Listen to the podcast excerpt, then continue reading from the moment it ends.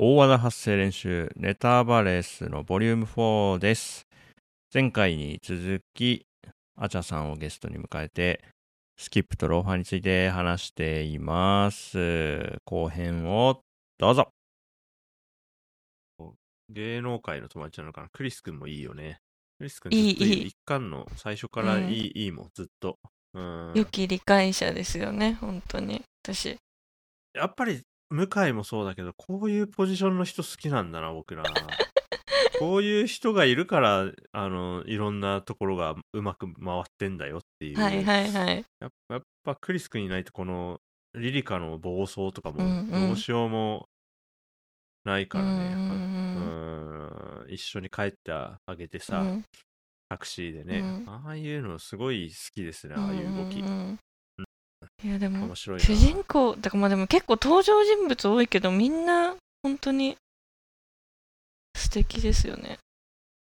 素敵ですね。やっぱり、ゆずき、ゆずきの話じゃないそう、ゆずきは、うん、まあ、その作中でこう美人として描かれてるっていう、うんうん。そういう美人役を与えられてると思うんだけども、うん。うん。でも決してなんか、どっちかっていうと、マイナスの面を描かれてますよね、この作品のうん中ではね。ううんんうん。特にやっぱそれが2年生になってクラス変わっちゃって、ううん。ん、1年生の時は多分あの多分本人にとってもかなりラッキーな感じで楽しく過ごしたんだけど、2年生になってやっぱりこうなっちゃうかみたいになるのって、うん。これそうなんだっていうう僕んからすると結構し分かんない世界だけど、うん、なんかこれあんまり昭和の少女漫画こういう感じでもなかった気がするんだよな、うん。普通に傷ついてるっていう、うん。うん。確かにこうれいう確かにゆずきちゃんみたいなタイプがは面白いですねそういう確かにきまあ島くんとかもちょっとそういうなんかうん、モテあーはいってはいはい。なんかこう困るみたいなうん。ちょっとめんどくさいなって思っちゃうみたいなうんうんうん。のとか書くのって確かになんかあんまみ全然見ないですよね他でそんなに見ない気がするねそうなんだよね。うん休館の島君も良かったですよ。声を荒げてて、本当にやめてって言ってた。あれすごい良かったよね。いや島君のそういうところは本当に素敵だよな。うんなんかね、最初は、なんかその、全部、なんていうの、理性的にこうするのがいいからと思ってそういう行動を選んでるように見えたんだけど、うんうんうん。休館の島君とかはもうだいぶ心のままにそういう振る舞いが出てる感じがして、うんうんうんみみつみちゃんの影響なのかな。うん。いやなんかでもあの島くんがあのふみちゃんになんかあのなんかそれ真に受けたのみたいな。なんかみつみちゃんなんかずずれてんのにみたいな のとかを言われてあれもすごい私好きでしたね今回。あれすごいいいシーンだねすごい顔してたよ、135ページで。私もすごいいいなって思いながらうん。見てましたね。いやー、すごい。でも、このさ、なんなんていうのかな、その、ゆ夢たまに見る夢で、僕の見る夢でこうシリーズものの夢があって、はい。はいなんか、あ、続きだみたいになる夢って、うんうん。大体その、中高とかいろんな時代の建物とかがなんかぐちゃぐちゃに混ざってて、はいはい。いろんな自分の人生の中のいろんな時代の登場人物がこう混ざって出てくる時あって、へえだから中学校の時の同級生と高専の時の同級生と一緒になんうん。うんか教室にいるみたいな、はいはいはい。あなんかあ自分の脳みその中の混ざってる部分だと思う夢があるんだけど、このさこのうん。地元みつみちゃんの休館で地元行ったでしょ？うん。ここでなんかふみとねうん。島くんが普通に2人で喋ってんのって、なんかもうねな全国大会編みたいななんか このこの夢のドリームマッチみたいな感じがああってね。あまあ確かに。これなんかしれっと成立してるけどうん。これなかなかないないと思うんで人生で。これが、ううん。なんか自然に成立するってうんうんうん。これなんかねすごい嬉しい。この い一連のシーンが。はいはいはい。みと島くんがあえて喋ってるっていうのがねすごい嬉しい。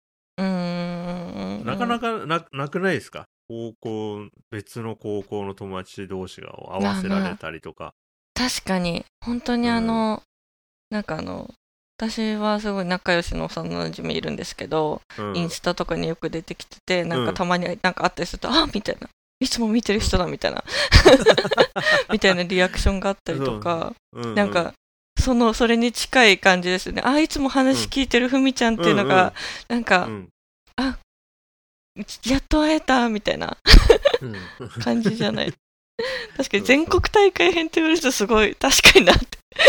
そうそう。なんかね、スラムダンクのね、後ろの確方で。かにわかあの、わかる。あの、わかります。あ仙道とマキさんとみたいなさ、あの、うんうんうん。なんかあるじゃん。オール、はい。オールスター感っていうか、うんうんうん。うん。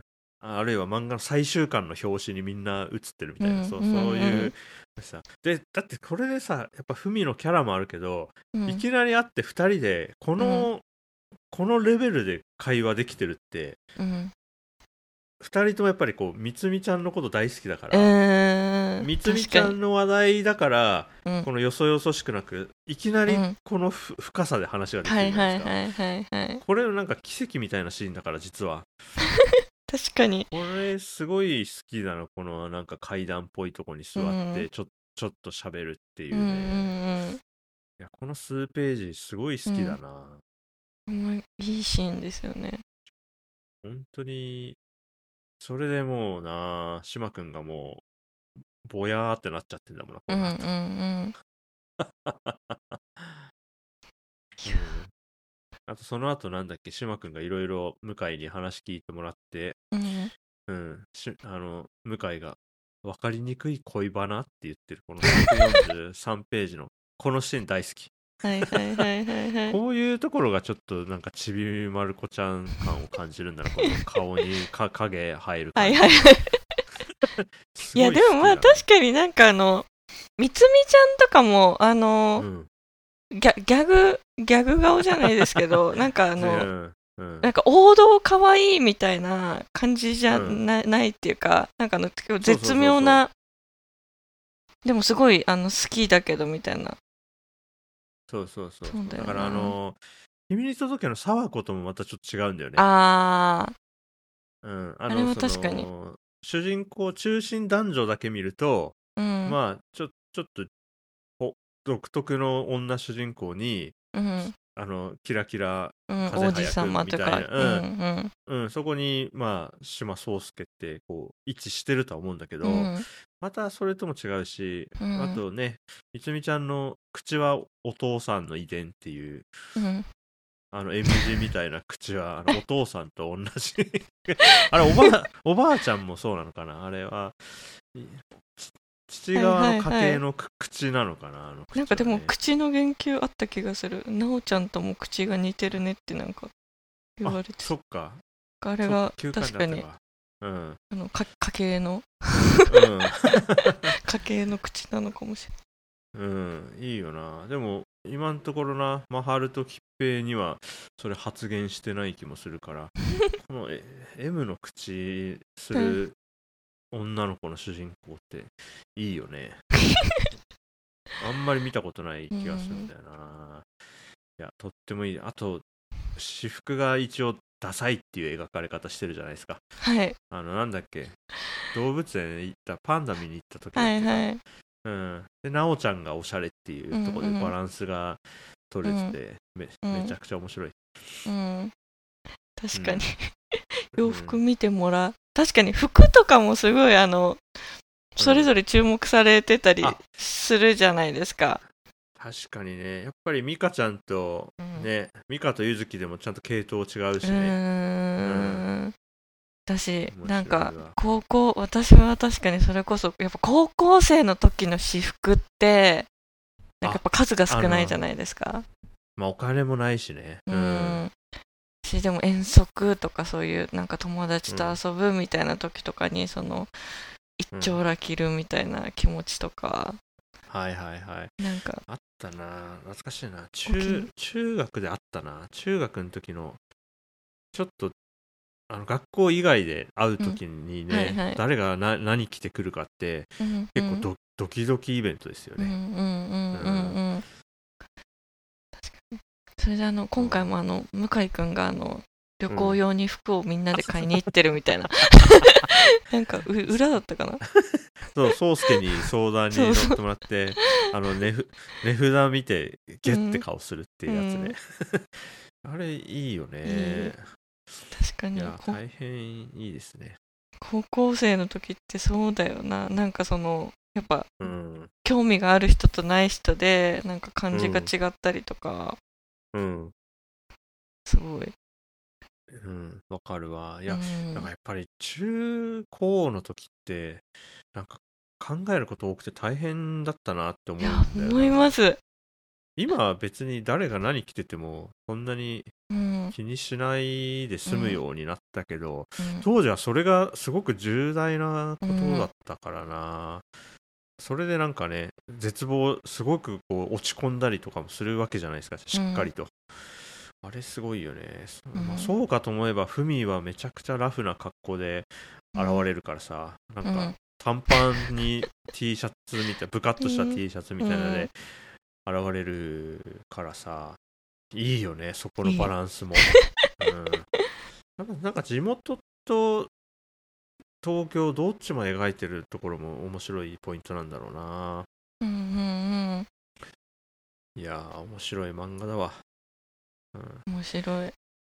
どうなるんだろうなこれからいどうなるんだろやそうそうですよね。